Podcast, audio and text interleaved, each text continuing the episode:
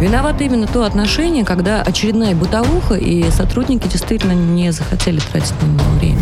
Вопрос пофигизма, тотального да. пофигизма к исполнению своих да, обязанностей. Да. И надо, чтобы каленым железом прям отпечаталось у них, что бить нельзя, пытать нельзя. Ева, если каленым железом бить нельзя, это тоже Нет, я имею в виду Программа «Правозащитники». И здравствуйте, здравствуйте. Самая правовая из всех правовых и самая правозащитная из всех правозащитных программ. С вами каждую среду в 2 часа на радио «Спутник».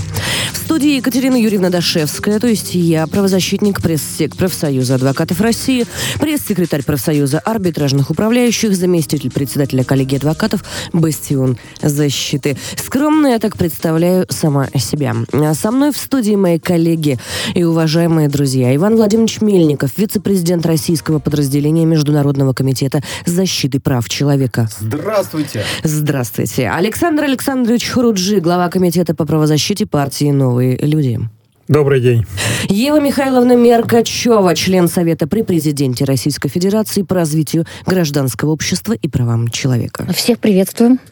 Ну что, начнем, пожалуй. Начинаем мы с очень а, сложной истории. К сожалению, она не первая на нашей памяти, на нашей практике. И, опять же, к сожалению, нам все еще приходится возвращаться к таким вопросам. Перед этим, напоминаю, есть у нас телефон прямого эфира 8495 9595 912. И есть WhatsApp, в который можно и нужно писать 8968 766 3311. А для тех, кто привык к уютной тележеньке, есть замечательный телеграм-канал «Радио Нижнее подчеркивание Спутник». Вот там есть бот, через который нам можно писать напрямую. Итак, История – это разлучение матери с сыном. Родиону Голубкову 8 лет. Он не видит маму 3 года, а, потому что уже два года не исполняется решение Московского суда об отобрании ребенка у отца и передаче матери. Ребенок находится в федеральном розыске уже два года, но его не могут найти. Родион не пошел в школу, он не обращается к врачам.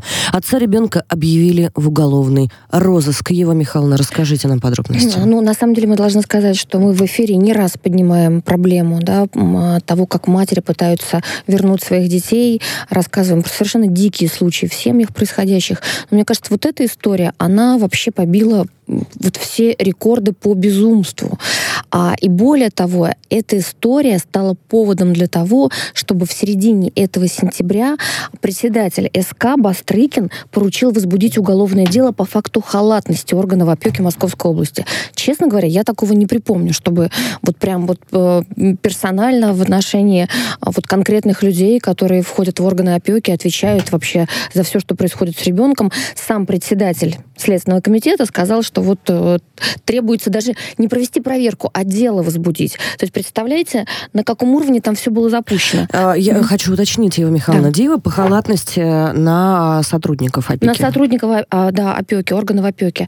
А, и в это же время, в это же время, что будет, будет наверное, для вас потрясением, судья принимает решение, а, а, э, это вот на самом деле даже удивительно, я сейчас вот постараюсь зацитировать, какое решение судья приняла. Ну, в общем, если говорить коротко, что она прекращает розыск ребенка в это, в это же время и отдает ребенка отцу по его ходатайству. Фантастика. Абсолютно. Это фантастика. То есть в то время, а как, фамилия судьи есть? А, ну, я думаю, что сейчас назовут. То есть в то время, когда глава Следственного комитета говорит, что что же происходит, ребенка давно нужно было найти и вернуть матери. И органы опеки должны были в этом сыграть одну из важнейших ролей. Прям вот одну из главных, наверное.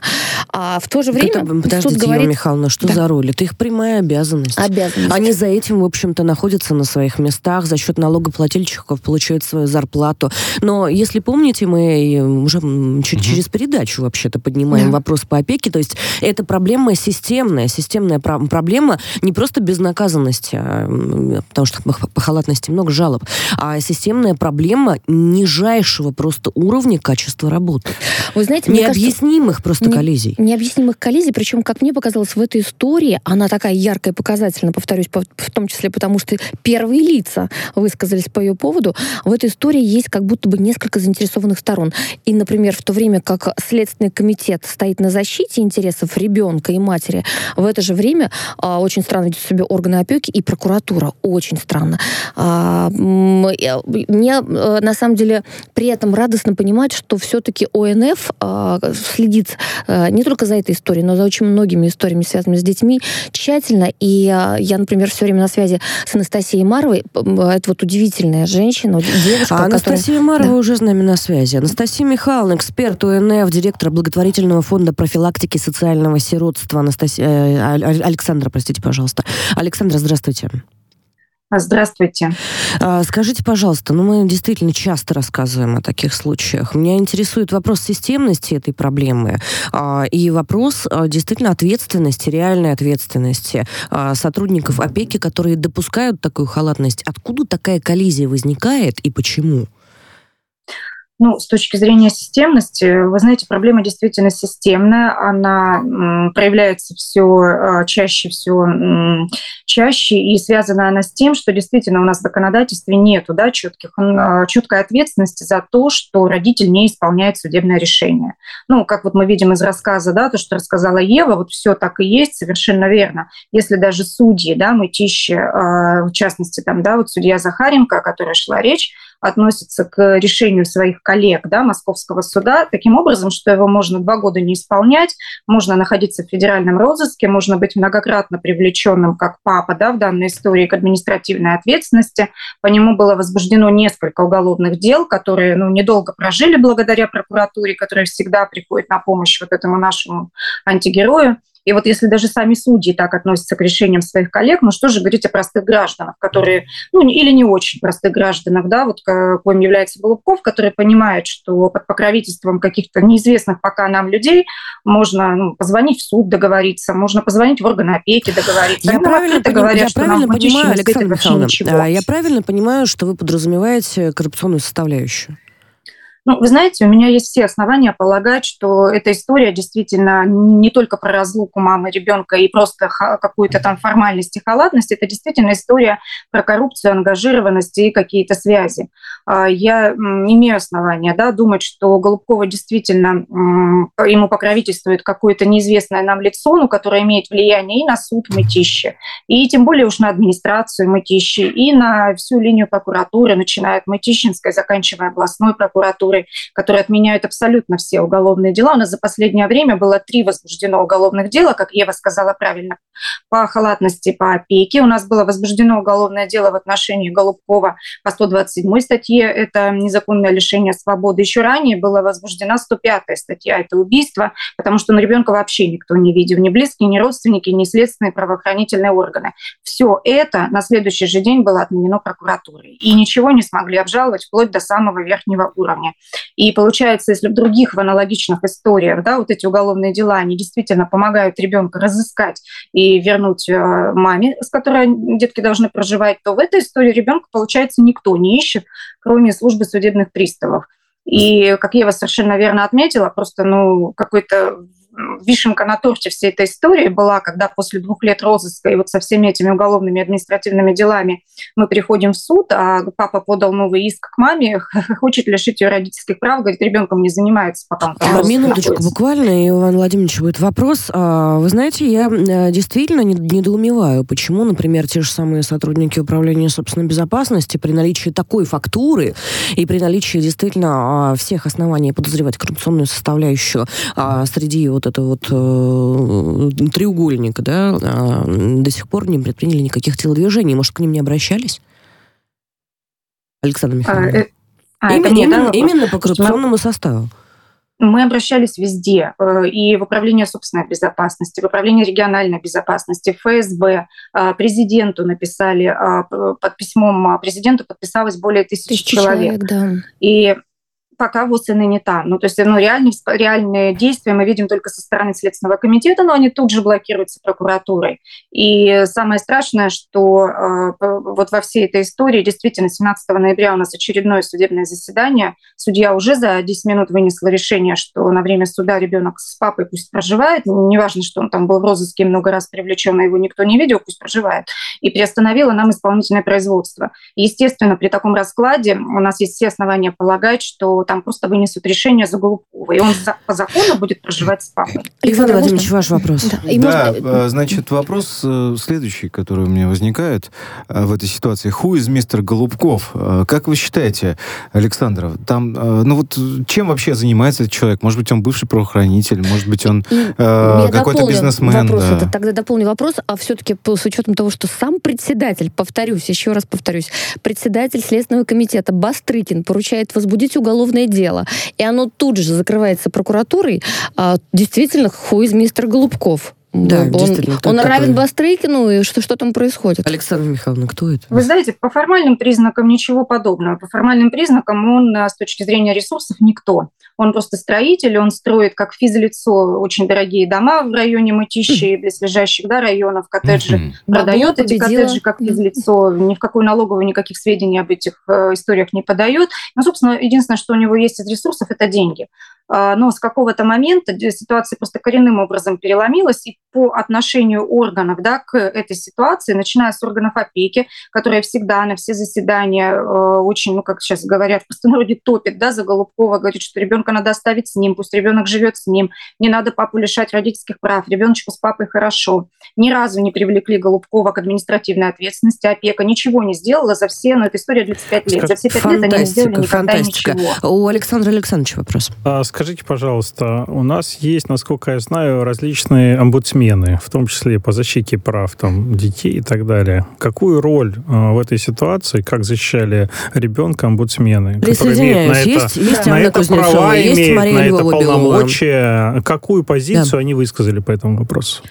Ну, начнем с низшего звена, региональной, да, уполномоченная Ксения Владимировна Мишонова в свое время предприняла попытку, э, чтобы стороны договорились, написала письмо о такой возможности Голубкову, он ей не ответил. На этом вся история закончилась, это был еще 2020 год. Более она, ну, она знает об этой истории, знает очень хорошо, но более она в нее не вмешивалась.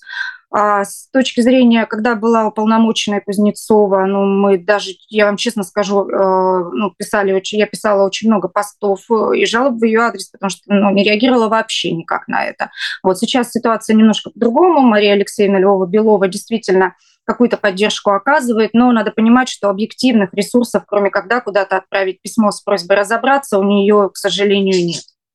Ну что ж, очередная ситуация одного, одной маленькой жизни судьбы и сопутствующих жизней и судеб, где, видимо, без вмешательства президента Российской Федерации ВОЗ останется э, ровно там же. Напомню, тысячи подписей поставлены под письмом э, в адрес Владимира Владимировича Путина. И, э, к сожалению, правозащитникам действительно э, приходится собирать десятки тысяч э, подписей под такими петициями, обращениями для того, чтобы э, разгрести вот эти вот э, дела опеки. Будем наблюдать непременно. Александра Михайловна Марова была с нами, эксперт УНФ, директор благотворительного фонда профилактики социального сиротства. Очень Спасибо. хочется, Спасибо, чтобы, наконец, Спасибо. и чиновники, и прокуроры, а не только э, глава Следственного комитета, э, начали э, все-таки работать именно по тем задачам, которые на них народом поручены. Будем наблюдать, пока переходим к следующей теме.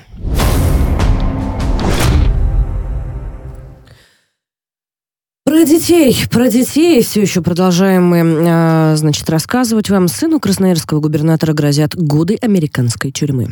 Артем Ус задержан в Италии по обвинению в обходе санкций. Задержанному в Италии по запросу США сыну губернатора Красноярского края Александра Уса Артему может грозить до 15 лет лишения свободы.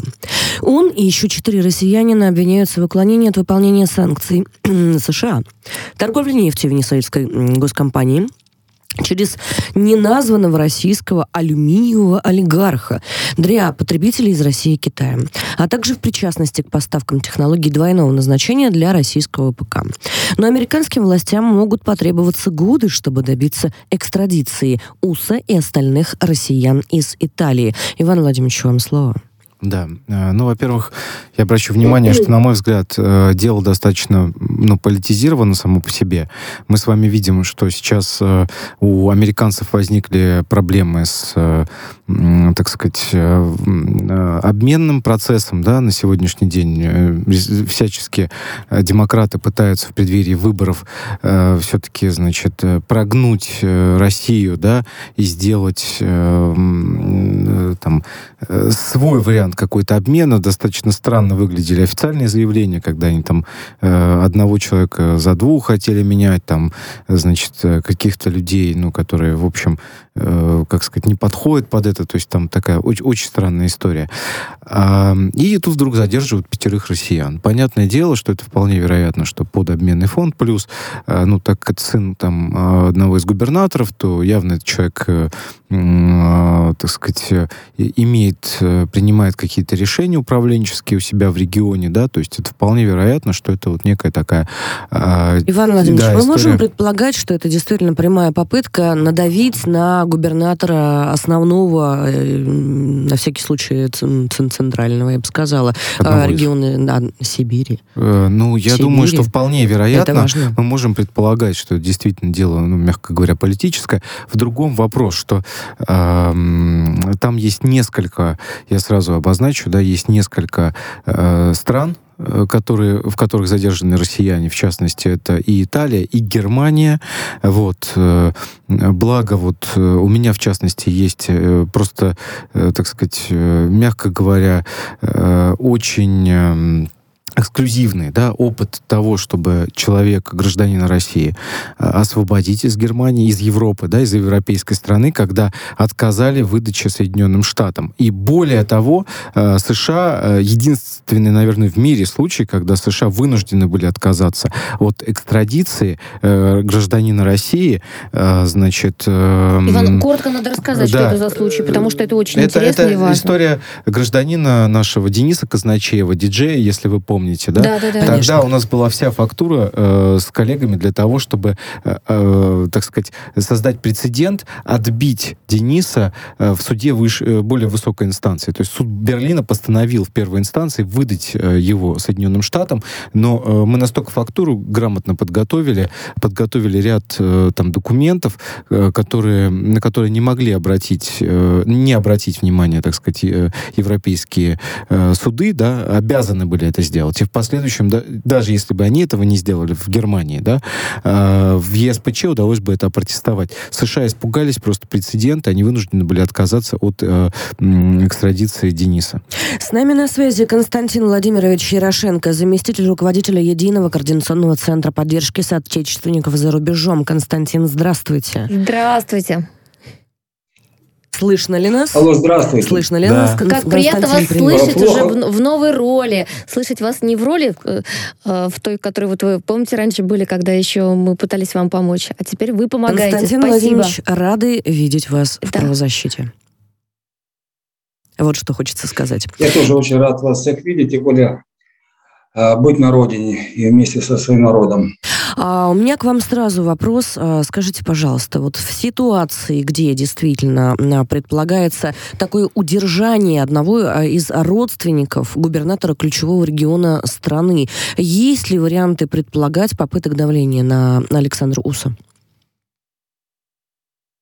Конечно, есть. Я в этом нисколько не сомневаюсь. И, э, более того, э, если э, этим занялись власти Соединенных Штатов Америки – давление будет оказываться, я считаю, в этом случае будет оказываться довольно, довольно-таки сильное, раз здесь звучит сын нашего губернатора. То есть фактически это попытка дестабилизировать Сибирь, я правильно не, понимаю? Не считаю, что это будет а, физическое, но психологическое будет давление оказываться достаточно сильное. Понятно. Что грозит им а, после экстрадиции в Америку. То есть вот насколько там э, будут их права защищены и насколько тяжело будет им, пытаться, им отбиваться. Вот расскажите, Константин, э, я знаю, что у вас, э, значит, вы знаете о многих примерах, в том числе, конечно, и на ну, своем. Этот, да, этот опыт это прошли вы да. личный, конечно, личный опыт, это наиболее ценная форма, ну, чтобы с нами поделиться, пожалуйста. А расскажите нам, что ждет Артема Уса в Штатах, если действительно им удастся добиться этого? Я, я могу сказать, что все российские граждане, которые попадают на территорию Соединенных Штатов Америки, не только это Артем Ус, не дай бог, конечно, будут и другие наши граждане, как вот э, Артем Орехов, Светлана Кузагашева, Сергей Тепляков и Тимофей Телегин. Всех этих граждан, как только они прибудут, э, прибудут на территорию Соединенных Штатов Америки, то уже никакой, никаком правосудии, справедливости речи быть уже не может. Потому что в отношении наших граждан идет чистейшей воды идет фабрикация, фальсификация данных, и, и а, им там ничего хорошего ждать не, не ожидается. Их, скорее всего, осудят на очень огромные срока по вымышленным обвинениям или какие-то какие-нибудь фантазии властей э, США, как в отношении было меня, в, в отношении Виктора и других российских граждан. Поэтому надо сейчас любыми путями не допустить их экстрадицию – а, в США, потому что там их ничего хорошего ждать не будет. Как это будет выглядеть, я примерно, я примерно знаю, что их, если их экстрадируют туда, их сразу же э, э, посадят в карцер на несколько дней. Это будет же, и раз это звучит э, Южный округ Нью-Йорк или, или Нью-Йорк, это будет же тюрьма э, э, в, в Бруклине. Они там пройдут какое-то там время, они придут э, в карцер, может быть, день, может быть, два. Ну и потом их опять отведут э, э, в суд, где их еще раз там арестуют официально по, по американским законам, и потом уже, скорее всего, их уже на общих основаниях. Э, вопрос, вопрос у Александра Александровича Харуджа. Константин, а, смотрите, я слежу за повесткой, которая в преддверии предстоящих выборов а, в Конгресс Соединенных Штатов Америки происходит, и там фактически частью предвыборной как бы программы, если можно так выразиться, действующего президента Байдена, да, идет освобождение баскетболисток, э, баскетболистки, которая находится у нас э, по обвинению в хранении и перевозке наркотиков, и, соответственно, стоит вопрос, можно ли как-то говорить о том, что сейчас, э, когда им необходимо необходимо выменить баскетболистку, как-то поменять на тех людей, которые ну у нас да, находятся. и не сделано ли это специально да. А я напомню, что сегодня суд утвердил ей срок 9 да. лет лишения да. свободы. Какие-то странные совпадения. Да. Да, я считаю, что это может быть э, очередной игрой американских властей, чтобы э, раз э, Байден сделал такое публичное заявление, что он вернет американских граждан на, на родину, как то этот Грайнер или как а, еще один гражданин США Уильям, который осужден за шпионаж. Возможно, это будет какой-то а, еще одной картой в американской игре, по, чтобы а, вернуть этих граждан на родину. Потому что раз Байден сделал публичное заявление через СМИ, то он должен выполнять. Тем более в преддверии выборов, э, выборов в Конгресс. Да, Поэтому, цити, возможно, цити, цитируя классиков, что называется совпадение, не думаю. Будем, а, безусловно, наблюдать за этой ситуацией. Константин Владимирович Ярошенко был с нами, заместитель руководителя Единого координационного центра поддержки соотечественников за рубежом. Кратко зачитаю вам сообщение от наших слушателей. А, спрашивают нас, действительно сын чиновника государственного человека. Как вы думаете, может быть его выкрасть из тюрьмы спецметодами или украсть их чиновника? Уважаемые слушатели, я вам лишний раз напомню, что мы не они. А в то время как наши оппоненты, прикрываясь правом, позволяют себе саботировать и фальсифицировать суды, в то время как они кричат во все горло о своей хваленной гумани... своем хваленном гуманизме и демократии, мы действительно не они, и мы действительно придерживаемся той планки достоинства, которую для себя установили, и действуем исключительно в рамках правового поля. Вот, пожалуй, ключевая Будем... разница между нами. Э, мы сейчас а, уйдем а, от вас ненадолго совсем совсем не расстраивайтесь, мы уйдем на новости. И буквально через несколько минут мы к вам вернемся. Впереди у нас две а, еще одна, а, сложные темы. А, мы бы хотели, наверное, напомнить вам, что вы можете звонить нам в прямой эфир вы можете нам писать, и вы можете в комментариях а, под всеми нашими трансляциями, если вдруг считаете, что где-то, в какой-то области, неважно, абсолютно, ваши права нарушены, вы можете об этом написать, можете написать в редакцию, мы все читаем, все видим, все слышим и всех замечаем. И, конечно же, правозащитники обязательно объяснят вам, что делать, если сложилась такая ситуация. Не переключайтесь, через пару минут мы к вам вернемся. Программа «Правозащитники».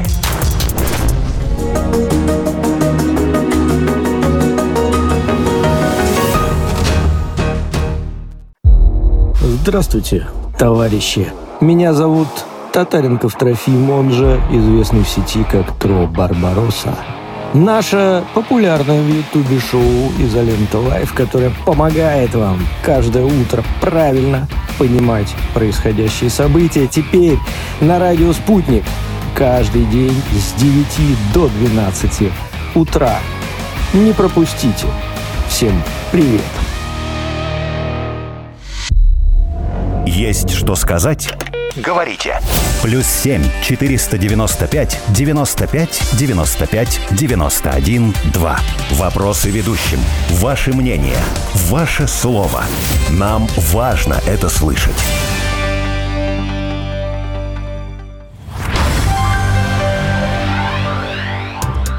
Здравствуйте.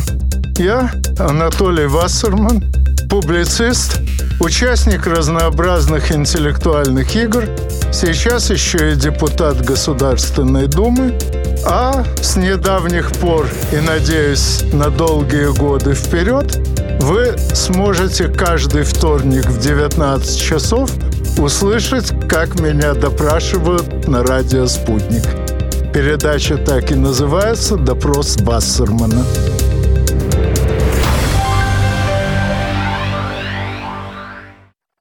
Телефон рекламной службы «Радио Спутник». Плюс 7 495 950 6065. Радио «Спутник». Новости. В студии Ольга Дубровина. Здравствуйте. Президент России Владимир Путин наблюдает за учениями ядерных сил «Гром» по полигону Кура на Камчатке. Произведены пуски межконтинентальных баллистических ракет «Ярс» с космодрома Плесецк и баллистической ракеты «Синева» из акватории Баренцева моря, сообщили в Кремле. Все ракеты, запущенные во время тренировки стратегических сил сдерживания, достигли цели, подтвердив заданные характеристики. В Вашингтоне ранее уже заявили, что планируют отслеживать проведение российских ежегодных ядерных учений. Визит канцлера ФРГ Олафа Шольца в Париж свидетельствует о дружбе Франции и Германии и желании двух стран вместе двигаться вперед. Об этом заявил официальный представитель французского Кабмина Оливье Веран. Он опроверг сообщение о кризисе во франко-германских отношениях. Бывают моменты, когда приоритеты одной страны не всегда совпадают с приоритетами другой, но сила франко-германского альянса в том, чтобы всегда стремиться услышать друг друга, добавил Веран. Канцлер ФРГ Олаф Шольц сегодня прибыл с визитом в Париж, где у него запланировано запланирована встреча с президентом Франции Эммануэлем Макроном. Германия планирует ввести визовые ограничения против Ирана. Так, например, национальные визы будут выдаваться владельцам дип-паспортов только по необходимости, а на въезд для членов иранских организаций из списка ЕС будут введены ограничения, заявила глава МИД ФРГ Анна-Лена Бербак. Она констатировала, что день ото дня ситуация с правами человека в Иране ухудшается. Задержанный коммерческий директор медиахолдинга журналистки Ксении Собчак «Осторожно медиа» Кирилл Суханов является фигурантом дела о вымогательстве у чиновников и бизнесменов через телеграм-каналы. Об этом сообщил РИА Новости источник в правоохранительных органах. Сама Ксения Собчак сейчас находится не в России, она через Беларусь уехала в Литву, сообщил агентству источник знакомой ситуации. В начале октября МВД России объявила о задержании владельцев сети телеграм-каналов, администраторы которых публиковали фейки о бизнесменах и высокопоставленных лицах и требовали деньги за ее удаление. Полиция Кишинева не позволила сегодня манифестантам установить палатки у входа в Генпрокуратуру. Силовики оттеснили протестующих от здания, передает корреспондент РИА Новости с места событий. Митинг продолжается в данные минуты. Звучат призывы прийти на массовую акцию протеста 30 октября. К блокировке Генпрокуратуры сторонников призвал лидер партии Шор Илон Шор э, в своем видеообращении в знак протеста против ареста, ареста вице-председателя политсилы Марины Таубер.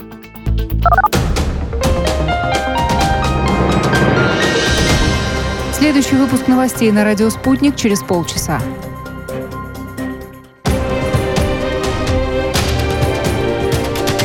Радио «Спутник». Разберемся. Москва 91,2, Санкт-Петербург 91,5 FM. Виновато именно то отношение, когда очередная бытовуха, и сотрудники действительно не захотели тратить на него время. Вопрос пофигизма, тотального да. пофигизма к исполнению своих да, обязанностей. Да. И надо, чтобы каленым железом прям отпечаталось у них, что бить нельзя, пытать нельзя. Надо Ева, если каленым железом бить нельзя, это тоже Нет, я имею в виду образно. Программа «Правозащитники». Продолжаем разбираться в правовом бардаке, с которым сталкиваемся каждый день. Горсуд Праги снял все обвинения с россиянина Александра Франчетти. И это очень-очень, товарищ, хорошая новость. Александр Франчетти был задержан в сентябре 2021 года в аэропорту Праги по запросу Украины. Франчетти обвинялся украинской стороной в создании в кавычках ОПГ. Вот. Но язык не поворачивается без кавычек, извините, такое хамство зачитывать. А во время событий Крымской весны в 2014 году вот так вот а, посчитали а, нужным сформулировать, значит, а, те представители стороны а, украинской, которые пытались Александра задержать всячески, а, которые пытались а, фактически взять его в заложники. И схема это уже, мне кажется, показательна для всех, кто наблюдает наши эфиры. С вашего позволения подключу сразу эксперта. Александр Суржин с нами, адвокат, кандидат юридических наук, эксперт проектов Совета Европы. Александр, здравствуйте. День добрый, Екатерина. День добрый, Здравствуйте. коллеги. Расскажите, Добрый. пожалуйста, мы уже рассказывали про э, Франчетти э, в одном из наших эфиров. Напомните, пожалуйста, вкратце саму ситуацию. Расскажите, что происходит сейчас. Ну, коллеги, ситуация, конечно, э, во-первых, во-первых, я хочу вас всех поздравить. И, конечно, в первую очередь, в первую очередь поздравить, безусловно, Александра и поздравить всех причастных, огромного количества э, людей, которые были причастны к э, тому результату, который мы имеем.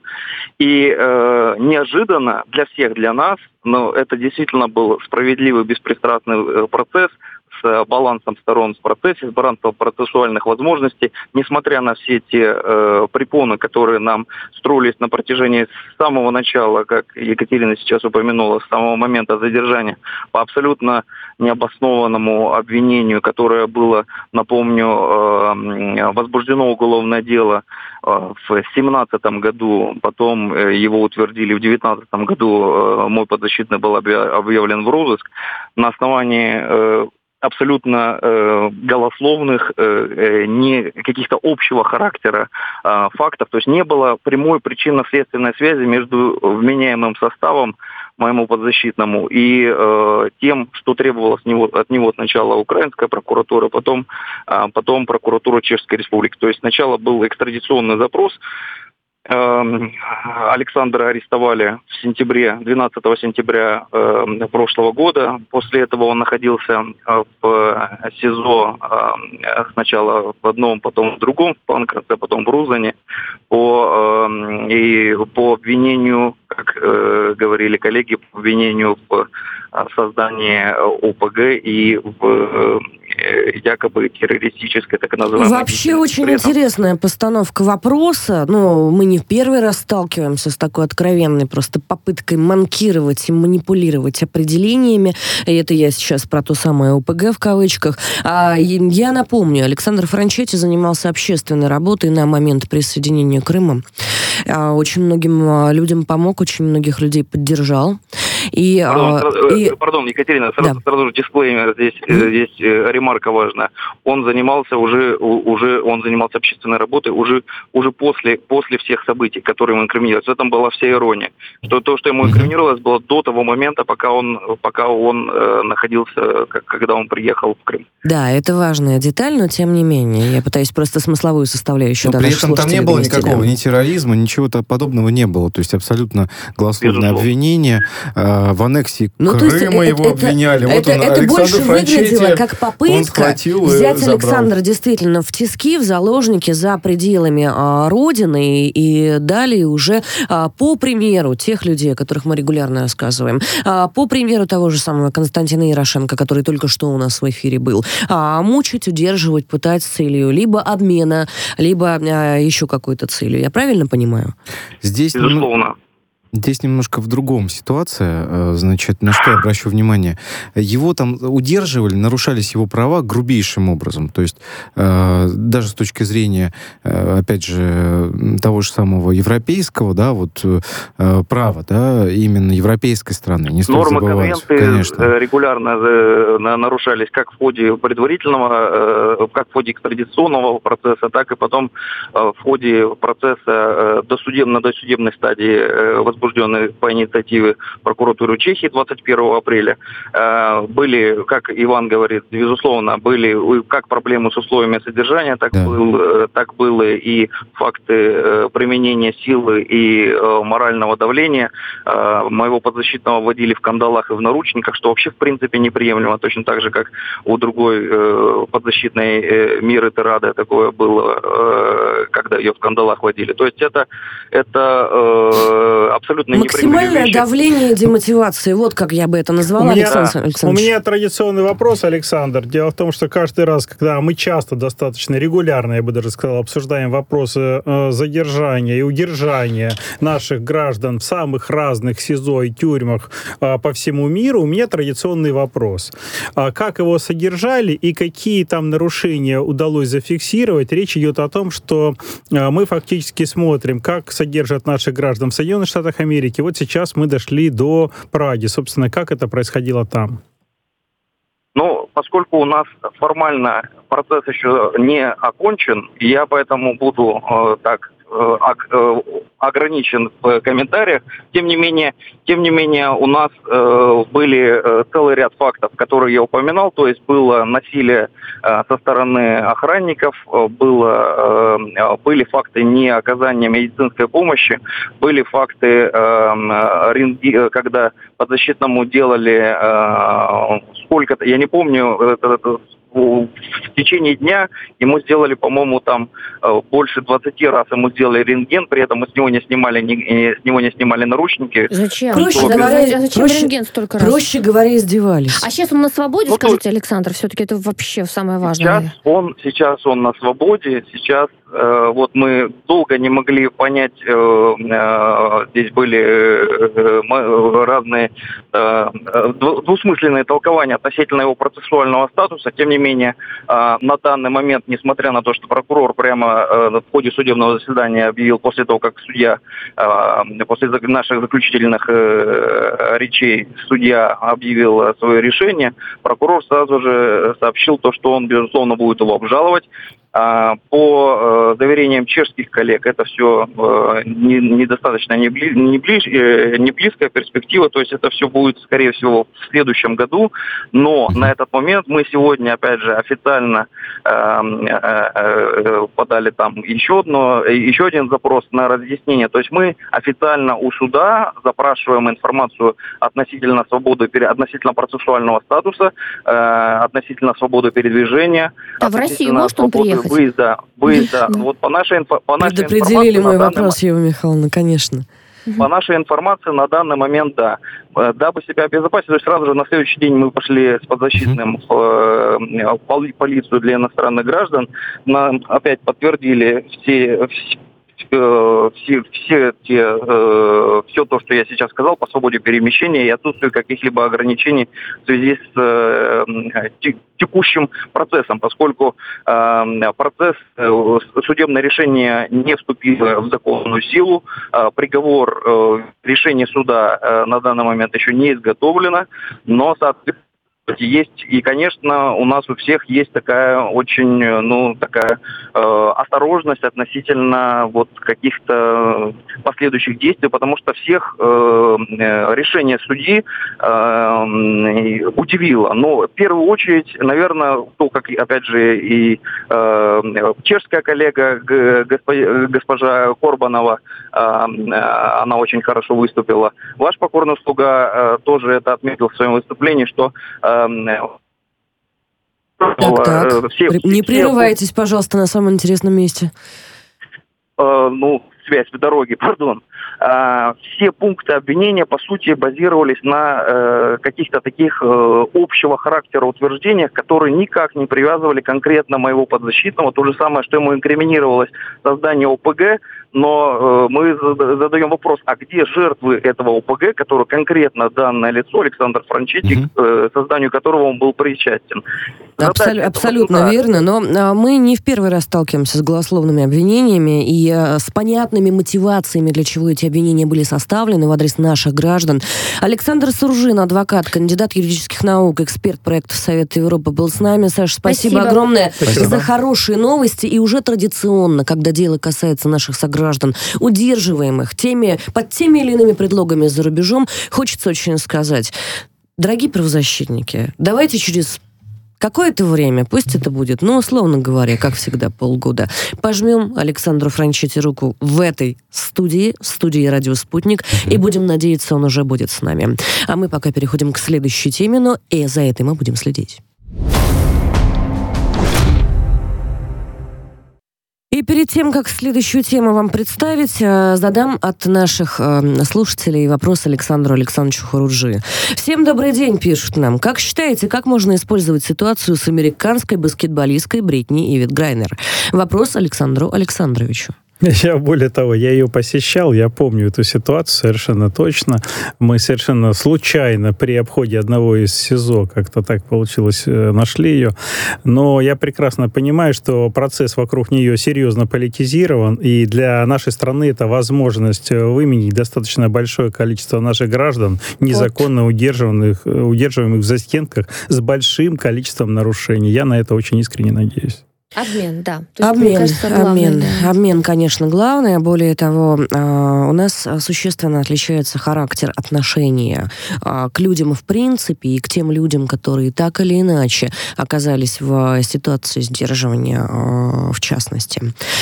Что ж, спасибо огромное за вопрос Дмитрию Моргачеву. Я напомню, вы можете нам звонить в эфир, писать в эфир и писать обязательно в комментариях. Следующая тема, которую Александр Александрович Харуджи предложил нам обсудить, называется «Когда планы изменились». Вот такая вот интрига Почти как название его книги. Да, такая, такая, такая интрига посеяна. В Госдуму внесут законопроект о возврате мобилизованным средств за авиабилеты и путевки. Законопроект, предполагающий полный возврат средств за неиспользование туристической путевки и авиабилета гражданам, призванным на военную службу в рамках частичной мобилизации, будет внесен на рассмотрение в ближайшее время. Документы подготовили депутаты от фракции ЛДПР «Новые люди», которые также предполагают дать семьям мобилизованных возможность расторгнуть туристические договоры по во внесудебном порядке. Александр Александрович, как такая идея пришла и что там, что там не так оказалось?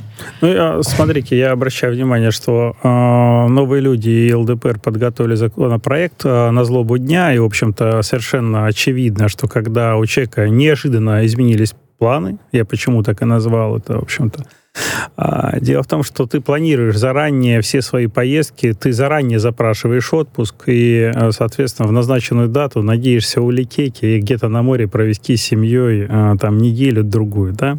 И вот э, неожиданно у нас происходит мобилизация, и, соответственно, все семейные планы летят в тартарары. Естественно, многие наши граждане не всегда даже тянут такой расход, берут э, порой кредиты.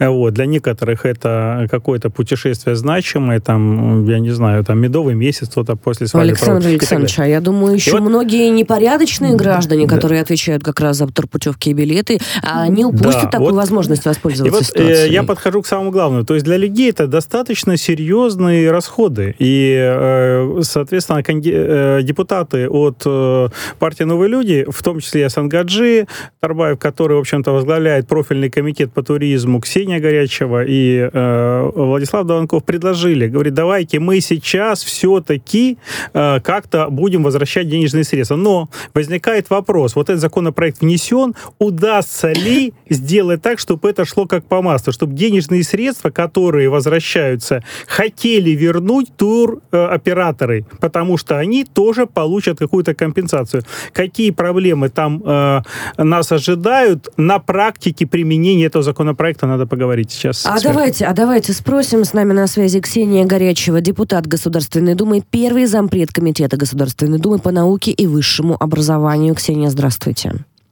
Здравствуйте. Ксения, очень рада вам. Спасибо, что пригласили. Очень верно.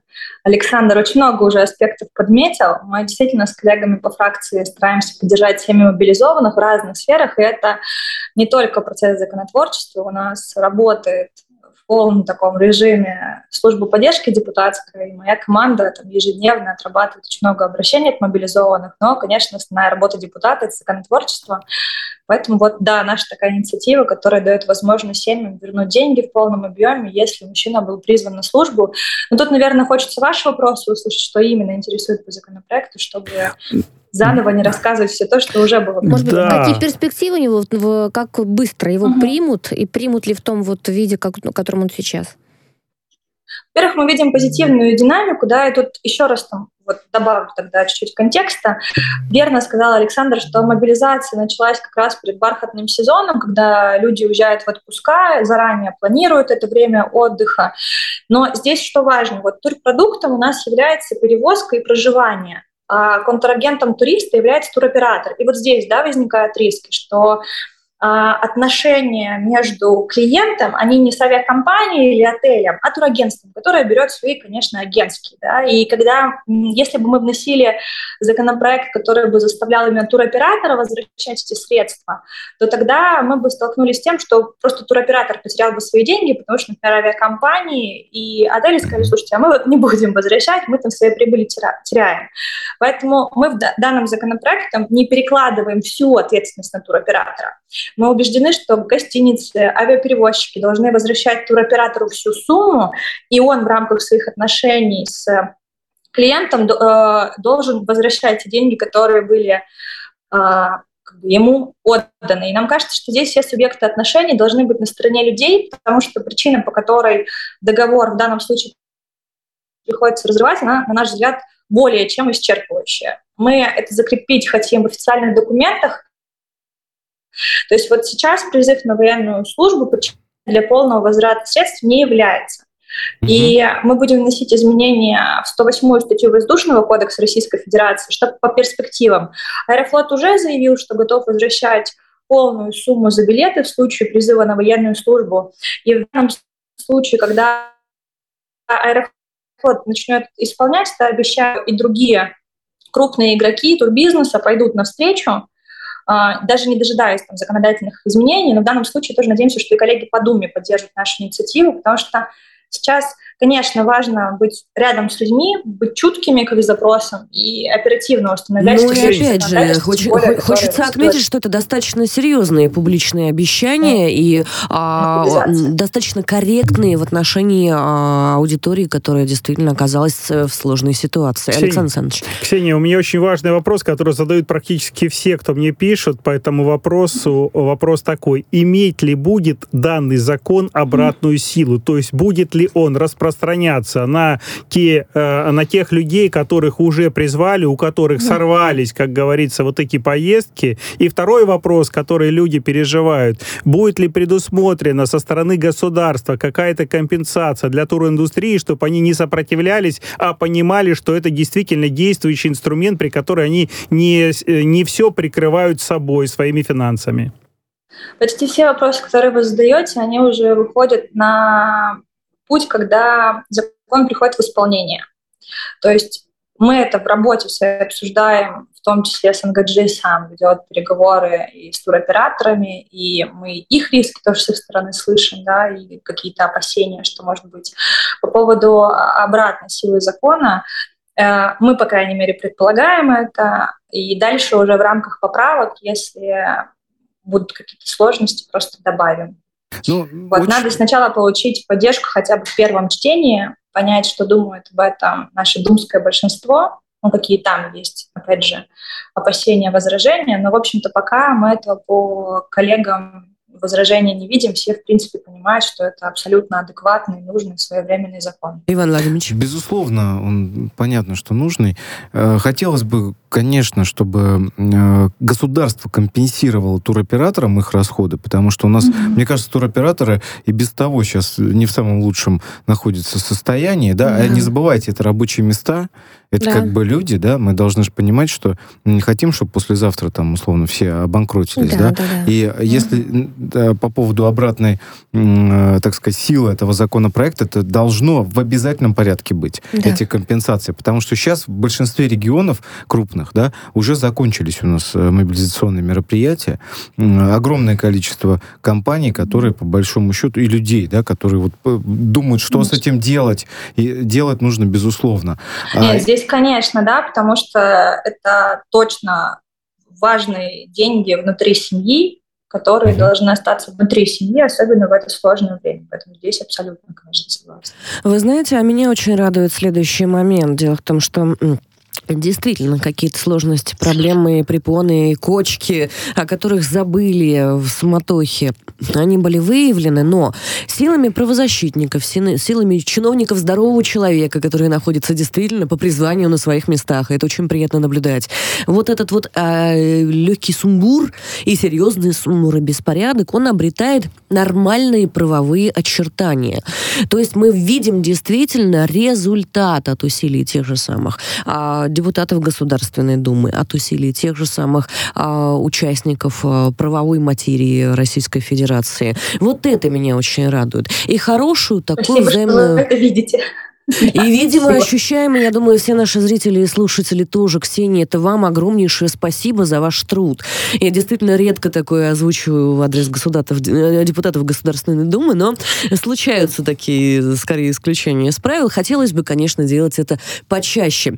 Мы действительно видим а, ту полезность, которую вы проявляете. Мы действительно понимаем, что а, в первую очередь вот эти вот действия сейчас, действия, которые требуют немедленного вмешательства, направлены на то, чтобы нашим а, гражданам гражданам а, было а, жить э, чуть-чуть легче. И вот эти настроения панические, которые а, мы в любом случае так или иначе запеленговали, когда там особо, особо эмоциональные, скажем так, нагнетатели пытались нас убедить в том, что ой, ай, ой, все, все пропало. Нет, на самом деле не все, порядок наводится, это очевидно.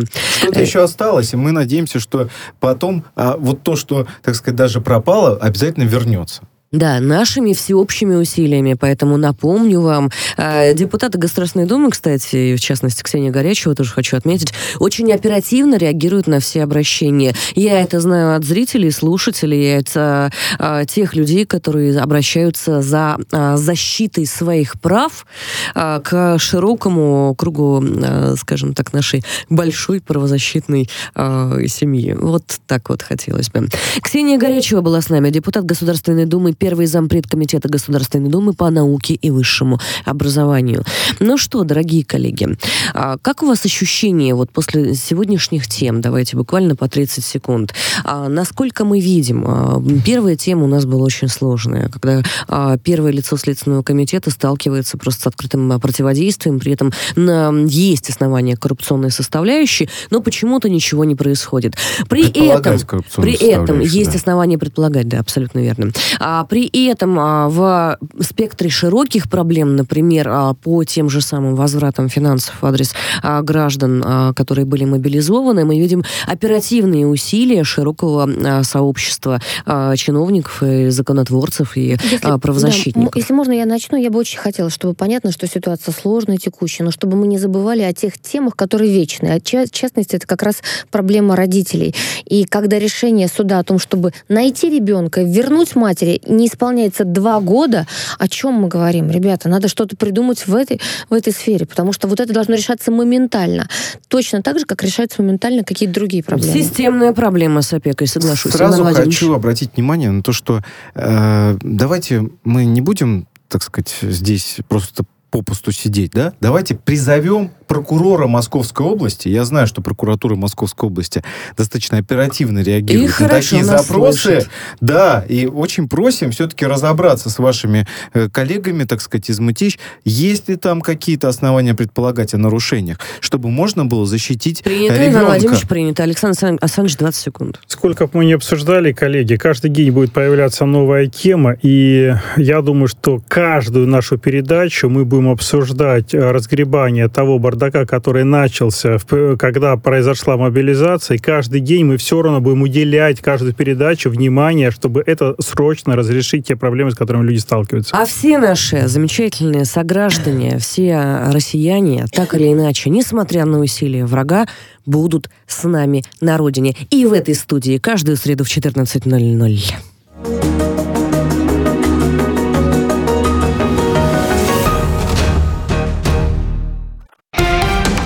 Радио «Спутник». Новости.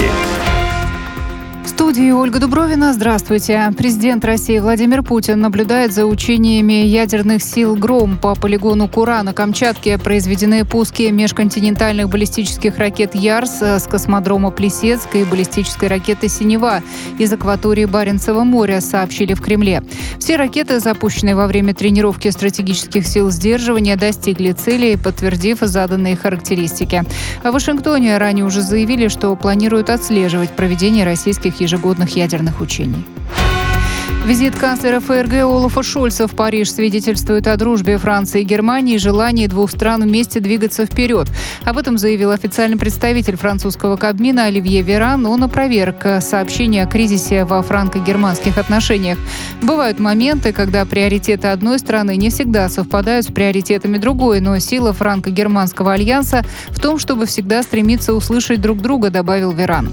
Канцлер ФРГ Олаф Шольц сегодня прибыл с визитом в Париж, где у него запланировано запланирована встреча с президентом Франции Эммануэлем Макроном.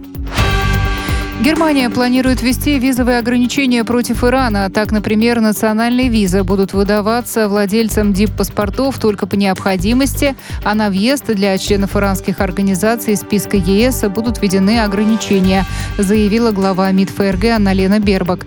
Она констатировала, что день ото дня ситуация с правами человека в Иране ухудшается. Задержанный коммерческий директор медиахолдинга журналистки Ксении Собчак «Осторожно медиа» Кирилл Суханов является фигурантом дела о вымогательстве у чиновников и бизнесменов через телеграм-каналы. Об этом сообщил РИА Новости источник в правоохранительных органах. Сама Ксения Собчак сейчас находится не в России, она через Беларусь уехала в Литву, сообщил агентству источник знакомой ситуации. В начале октября МВД России объявила о задержании владельцев сети телеграм-каналов, администраторы которых публиковали фейки о бизнесменах и высокопоставленных лицах и требовали деньги за ее удаление. Полиция Кишинева не позволила сегодня манифестантам установить палатки у входа в Генпрокуратуру. Силовики оттеснили протестующих от здания, передает корреспондент РИА Новости с места событий. Митинг продолжается в данные минуты. Звучат призывы прийти на массовую акцию протеста 30 октября. К блокировке Генпрокуратуры сторонников призвал лидер партии Шор Илон Шор э, в своем видеообращении в знак протеста против ареста, ареста вице-председателя политсилы Марины Таубер.